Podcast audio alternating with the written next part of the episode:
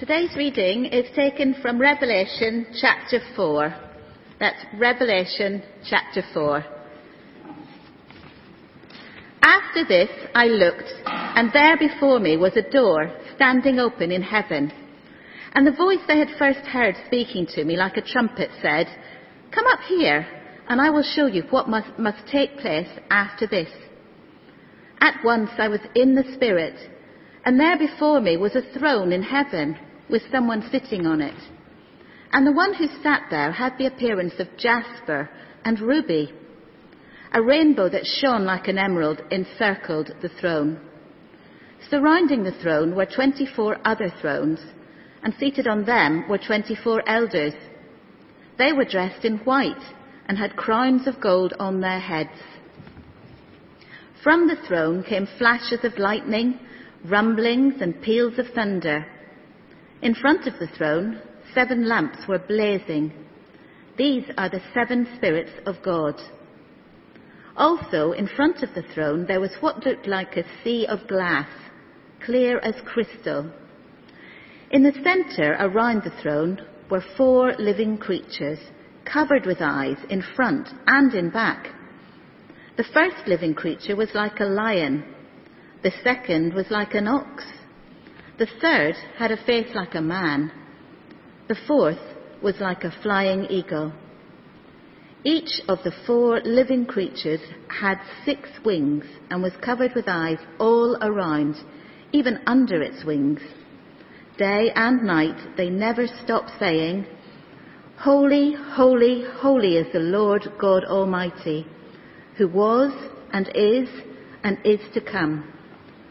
Whenever the living creatures give glory, honour and thanks to him who sits on the throne and who lives for ever and ever, the 24 elders fall down before him who sits on the throne and worship him who lives for ever and ever.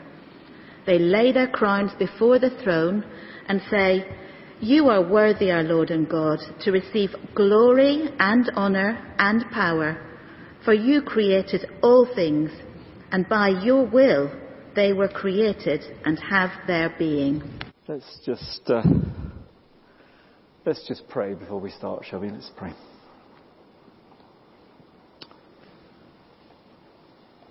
Lord, we thank you for this passage. Thank you that it's there to show us a little insight into your power and your glory, and may we be encouraged and assured as we look at it now. Amen. Well, when life's tough, look up. That's what this chapter's saying to us. Revelation was written at a time when people were going through uh, difficult times uh, uh, as Christians. Uh, they were being persecuted. They were in a, a, a, a fairly hostile government, and, and life was was difficult. And they were wondering, well, what's happened to Jesus then? Is he ever going to come back? And Jesus says in Revelation 4, he says, well, God is still on his throne. He still cares for us. And uh, as we go through Revelation, uh, we're going to see all sorts of uh, uh, troubles and all the famous stuff with plagues and and natural disasters and, and wars and all sorts of awful things happening. And, uh, well, we're in a plague at the moment, aren't we? And there's all sorts of awful things happening. There are folk on the streets, there are folk in, in the refuges, uh, wherever you are around the world uh, watching this. There are difficult times for, for many of us. And maybe we wonder, well, when is Jesus coming back? Can we really believe that God is in control. Well, this chapter says, yes, God is control. He's still on his throne. He's got everything under control and he cares for us. He's involved. He cares for us now and he's got a great future for us. Well, that's great, but you might kind of say, well, prove it. You know, it's a bit like, I don't know, well, maybe you haven't flown recently, but you know, if you get on your flight, uh, whether you're first class or back of the plane at EasyJet, uh, one of the first announcements you hear is, well, welcome aboard, we're flying off to CERN, so uh, your captain's name today is Leslie, he's going to be flying the aircraft. And you think, I don't want to know that. I don't care whether he's called Leslie or not. I want to know whether he's got a pilot's license. I want to know he can fly this thing. I want to know he's going to get me there. Well, Revelation 4 is telling us about God in his throne room. He's opening up the cockpit door to encourage us that we can trust the one who's in charge. Now we've got a, uh, a picture. I should have put it up. Judith put it up earlier. There we go. A picture by Annalise, who uh, some of us will know used to be here. Uh, and she's doing a, an artwork at the moment covering the whole of Revelation. Uh, it's an astonishing thing, and she's kindly said, well, we can use this image uh, from the, triptych that she's doing at the moment. This is her picture uh, of the throne room. And I wanted to put it up for two reasons. One is, when you're looking at Revelation, we're looking at symbols and images. And I think she captures that in this picture, doesn't it? We get, we get the image of what we're talking about. And the other thing is that because it's symbols and images, they tell us stuff about God. Sometimes different people will see different things in different parts of Revelation. So this morning we're going to be looking very much at a high level, broad brush. What it's fairly clear God is saying to us. You may see other things, uh, and I think uh, even as you look at the picture, you may see other things as well. So I'm going to leave it up there because I think it helps us as we visualize some of the things uh, that we're, we're talking about. Um, and to use the jargon, we're going to move at pace because there's quite a lot going on in this chapter. So do keep it open. If you've got the church Bibles, uh, 1, 2, 3, 6, uh, Revelation 4. And the first thing that John sees when he goes into heaven is a throne. And if you're a follower of the crown, wherever you are in the series, well, you kind of know about what thrones and what thrones are about, aren't they? They're about power and they're about authority, and they're about that power and authority going on. Stability. And if you've watched The Crown, you'll know that's a bit dodgy sometimes. Margaret Thatcher nibbles away at the authority. They have a break to go shooting things in wherever they go to shoot things. Uh, the power and authority is not secure. It's not constant. But God's power is the opposite. Nothing threatens it. Nothing interrupts it. Psalm 93 says God's throne has always existed. Psalm 45 says it will last forever.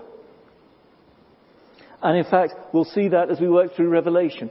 Not quite every chapter, but nearly every chapter, God's throne is there. You'll keep seeing it popping up, even right through to the end. So God is always on his throne. Verse 2 tells us that as well. It says someone is on the throne. It's interesting though, isn't it? We get no description. We don't see who this someone is. Calvin says a true image of God is not to be found in the whole world. And one reason you say we can say that is because God is spirit. John says actually that spirit is pure love. God is love. And you can't see love, can you? So already we've got an image building, haven't we, in Revelation 4 of an, of an all-powerful, all-loving God. And it keeps building. Verse 3, this someone has an appearance, so it's sort of, it's a sort of the effect of this person, has an appearance of jasper and ruby, and he's surrounded by an emerald rainbow or a halo. Well, uh, we don't talk about jasper much. Not many folk are wearing a jasper ring, probably, but probably a few of you will be wearing diamond rings because that seems to be uh, what a jasper was. Apparently, the, the brightest object at the moment uh, in the universe is, I have to look, check this, quasar P352 stroke 12. I expect you all knew that. Um, quasar P352 stroke 12 is 13 billion light years away. And the reason it's so bright, apparently, is because whatever a quasar is, is kind of magnified through a cloud of diamond dust, like jasper, magnifying that light. But you know, however bright quasar P352 stroke 12 is, it's not as bright as God here, is it? It's not pure light.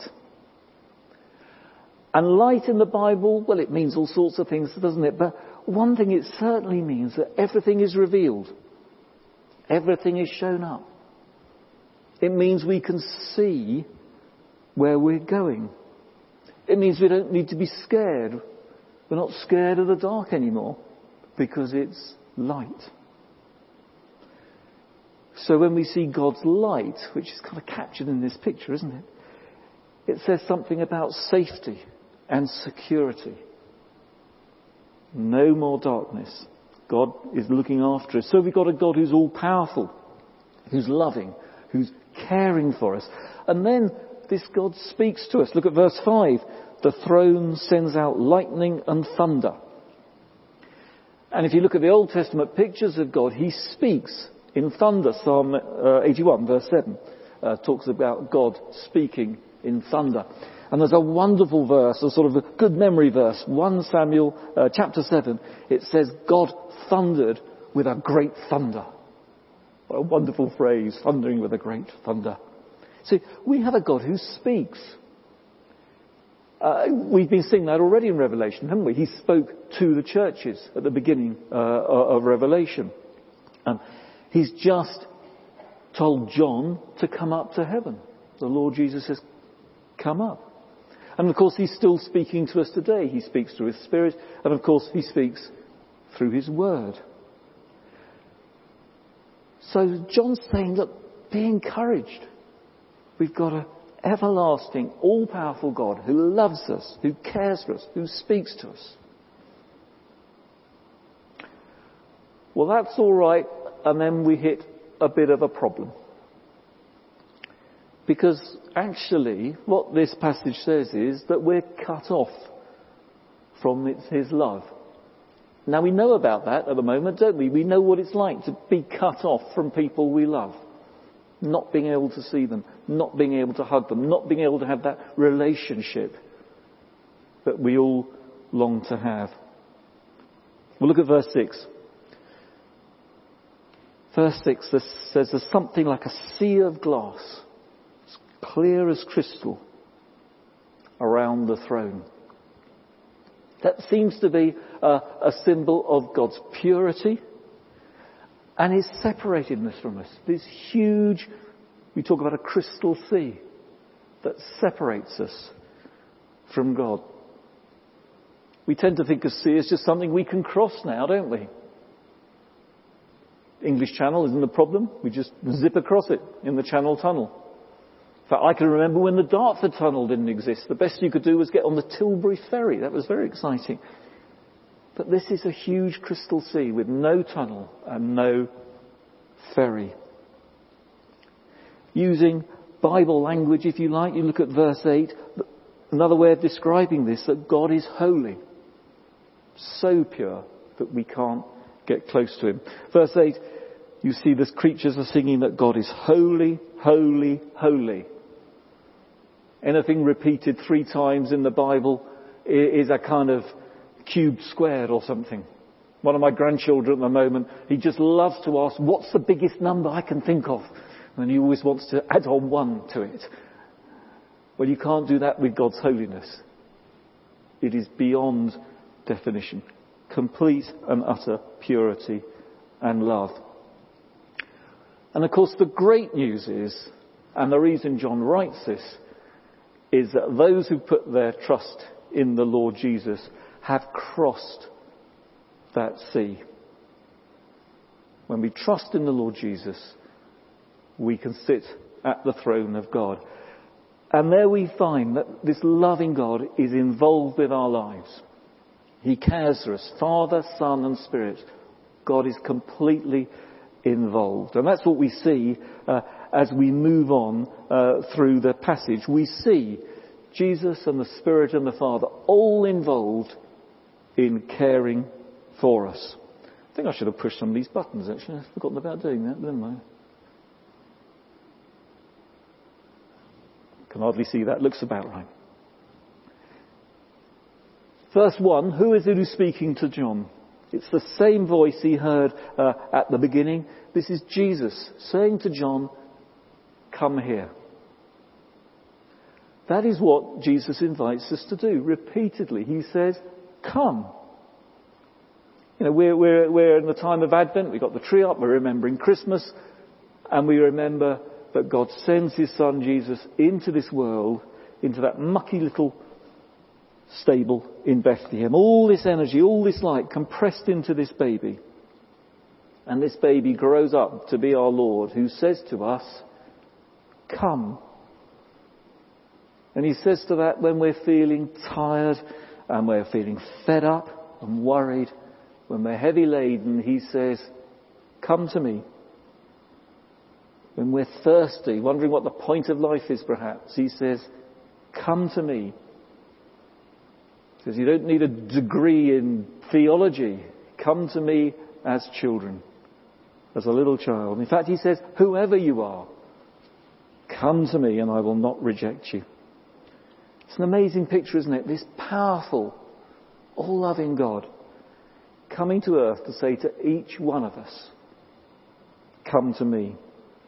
And the amazing thing is that when we say yes to that offer, then God's Holy Spirit marks us out as a child of God. And guess what? Here in the throne room of heaven, there is God's Holy Spirit at work. Can you see that reference to the, the seven spirits of God? Seven lamps blazing, the seven spirits of God in verse 5. Here's another number. It's getting a bit like Sesame Street, isn't it? Done three, now we do seven. The seven spirits is our ten. You know, if you're watching Strictly and Craig Revel Horwood gives you a ten, you know that's a perfect dance. Well, if they'd been running Strictly 2,000 years ago, he'd have been giving you seven. Well, he gives sevens anyway, actually, doesn't he? But he'd have been giving us seven. That would have been the perfect score. So we have God's Holy Spirit, His perfect Spirit, in the throne room. And we know what He's doing there. We looked at that last week actually, didn't we? He's interceding for us. He's pleading with us. He's reminding God, if you like, that we are His children. So God cares for us. He calls for us. And He knows us as His children. We're marked out by His Spirit. So we have the Spirit there. We have Jesus there, and I think we have the Father there as well. Let's, let's look at verse 6 and 7. We get these four living creatures. Um, it's a little bit muddled and a bit weird what's going on here. I think that's probably deliberate. They're right in the centre. They're kind of holding up the throne and part of the throne at the same, same time. And they're a real mixture of things. A bit like a, a Christmas pudding, all mixed up. Um, they're clearly supernatural. They're not, they're not normal human beings, are they? So they seem to be angelic. Um, they seem to have these sort of wings that allow them to fly all over the place and go anywhere across the whole of creation. And they have eyes everywhere so they can see everything. Um, and at the same time, they seem to sum up the whole of creation. So they have the eagle that flies. We have the domesticated animals in the ox. We have the wild animals with the lions. And we have people with the human face. It seems to be symbolizing God involved with the whole of his creation, watching over it and being involved with it. So we haven't got a remote God sitting on his throne. We haven't got a, a pilot who we know his name but he's locked behind the door somewhere. We have a God who's intimately involved with us, who cares for us, and when we've messed up, a God who calls to us and who sustains us when we turn to Him and lives in us by His Spirit. And maybe that's reassuring, but maybe life is still very, very tough. Well, the great news is that actually we have a great future to look forward to as well. Just look at verse 4 or, or, or, verse 10. Both those verses, you see reference to the 24 elders. Another number for you. Uh, 24, as my mathematical grandson will tell you, is two. Uh, and 12 always kind of points to uh, something like the 12 tribes of, of, uh, of, Israel or the 12 apostles. It's always kind of a clue or, or a reference to the people of God. The whole people of God, if it's 24. That's, that's us. Those elders are talking about us, Christian believers. And just look at them. They're dressed in white as a sign that they've been made clean. Next chapter we'll talk about being washed in the blood of the Lamb. That's trusting in Jesus, trusting in the death of Jesus. And these elders, us, we're going to pop up all the way through the book of Revelation. We're praising, we're encouraging. And one specific thing they do here, look at verse 10. They fall down before the throne and they take their crowns off. They lay their crowns before the throne. And I think there's two things happening there. One is that's a sign of submission. When we turn to the Lord Jesus, we say, You're in charge, not us anymore. But also, I think that's a sign of relief. That was a phrase someone used on Alpha the other day. And we were talking about uh, some of this stuff, said, what a relief to know that God is in charge. That I do have a pilot who will get me safely home. And that I have a great future with him. Because when we put our trust in Jesus, we are made completely pure. And that's when we cross that crystal sea and we can sit at that dazzling throne of God. So God is not a remote figure. He may be all powerful. He may be all loving. He may be pure light and pure holiness. But we can still know Him. We can still know Him when we put our trust in Jesus and allow His Holy Spirit into our lives. And we have a great future in heaven. And when we get there, well, we'll worship. And I have to say, I used to think that was a pretty boring prospect until the government told me I couldn't worship anymore. Until we were told we couldn't sing. I know singing's more than worship, but goodness me, don't we miss it? Don't we look forward to that moment when we will be able to sing and praise the Lord? Well, we will. We will be doing that one day in heaven before that throne. It won't be long before we'll be singing these words. Not in that poor lowly stable with the oxen standing by. We shall see him, but in heaven, set at God's right hand on high, where like stars his children, crowned, all in white, shall wait around.